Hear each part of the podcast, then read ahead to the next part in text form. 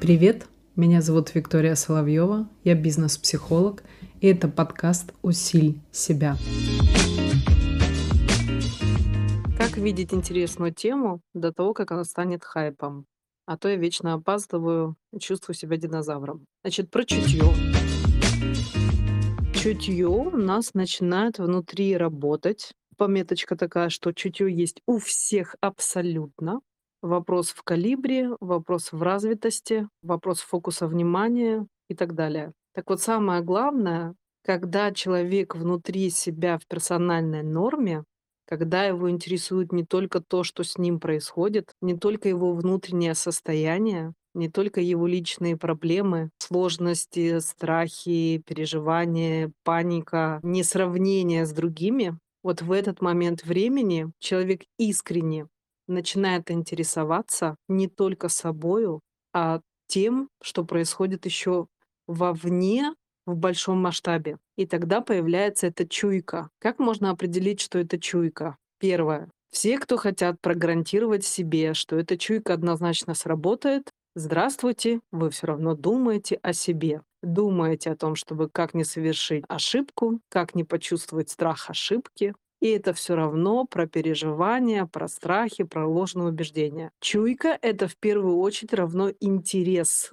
Интерес к себе, но через внешний большой круг, через масштаб. Это когда «О, а что я могу сделать по-другому? А как живет мир? А интересует ли меня это? А есть ли какая-то тема?» Всегда это изначально философские какие-то вопросы. Часто это происходит в период времени, когда человек ищет что-то новое, естественно. Но новое не в контексте того, что какой он, а в контексте того, как он может собою провзаимодействовать с миром. Что он может там сделать интересного, что его будоражит, что его мотивирует, какой он новый угол в себе может открыть. То есть это когда определенная потаенная дверь становится уже вот таки как вибрация, как что-то такое вот, которое уже очень нужно, но без гарантии. Это когда интересно, но не знаешь пока что. Это не тогда, когда ты сидишь часами, ночами, днями, месяцами, что-то гуглишь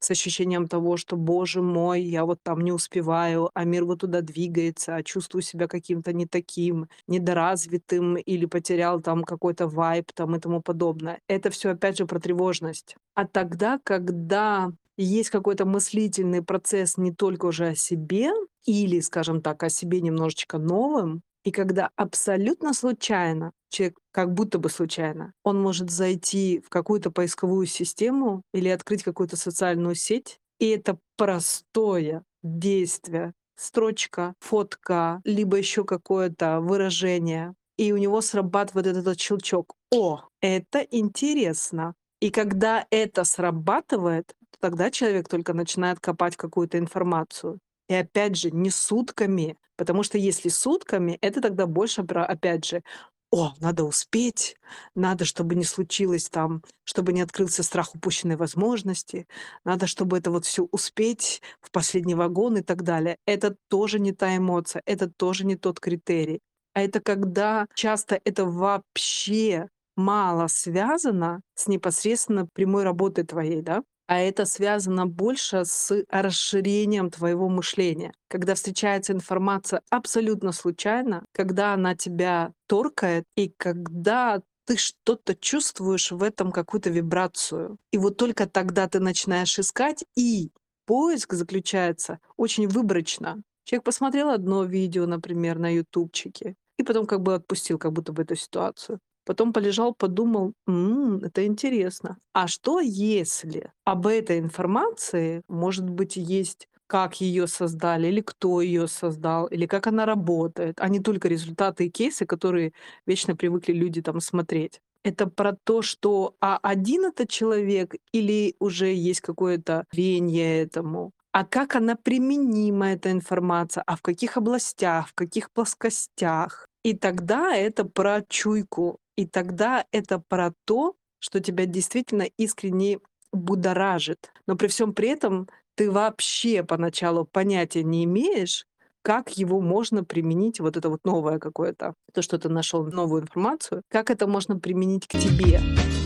Вначале появляется ощущение, как будто бы это неприменимо, как будто бы у кого-то есть ощущение, как будто бы ты вечно стоял на месте, а мир, оказывается, двигается, и ты такой «вап», и как будто проснулся. Но проснулся, и при всем при этом ты испытываешь не ощущение того, что ты динозавр был все это время, а ощущение какого-то такого, такое, знаете, это когда проснулся и такой м-м, с какой-то элементом радости, с каким-то элементом воодушевления. Вот это тогда чуйка. Вот это, это тогда, когда человек начинает не спеша, без паники и тревоги двигаться в том направлении. Конечно, там нет никаких гарантий, которые вначале сказала, поэтому вполне возможно, что это чуйка, которая вас выведет, например, на какое-то в себе открытие. Не обязательно вы будете применять в жизни вот именно в прямом прикладном смысле. Но это точно про элемент нового мышления. Это точно про то, что будоражит, про то, что все или, или много из старого уже изжито. И тут раз тебя наконец-таки что-то торкнуло, что-то внутри как бы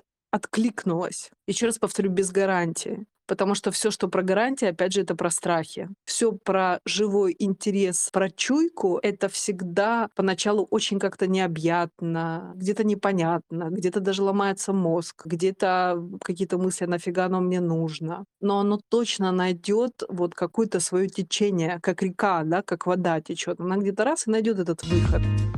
Поэтому вот признак того, что нет гарантии, признак того, что ты в этот момент времени не боишься, ты не наваливаешься страхами, ты не ощущаешь о том, что, боже мой, вся жизнь прошла мимо тебя, ты не ощущаешь, а срочно нужно перелопатить всю информацию для того, чтобы включиться, потому что надо же в последний вагон попасть. А тебе просто становится... Ты начинаешь через эту призму очень много смотреть в своей жизни. Не оценивать, а смотреть — это как раз-таки детское любопытство. Потому что все чуйки, все веяния модные, либо те люди, которые создают эти веяния и открытия делают, это всегда из позиции игры маленького ребенка. Типа, а что, если это азартно? А что, если это там, прикольно? А что, если? И так далее. То есть это, как правило, вначале не имеет никакого прикладного характера. Это вначале просто оживляет тебя внутри.